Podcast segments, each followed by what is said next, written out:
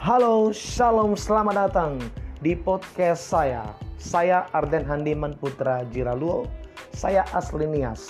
Dalam podcast ini, saya akan membahas sebuah topik ataupun beberapa topik yang berhubungan tentang firman Tuhan.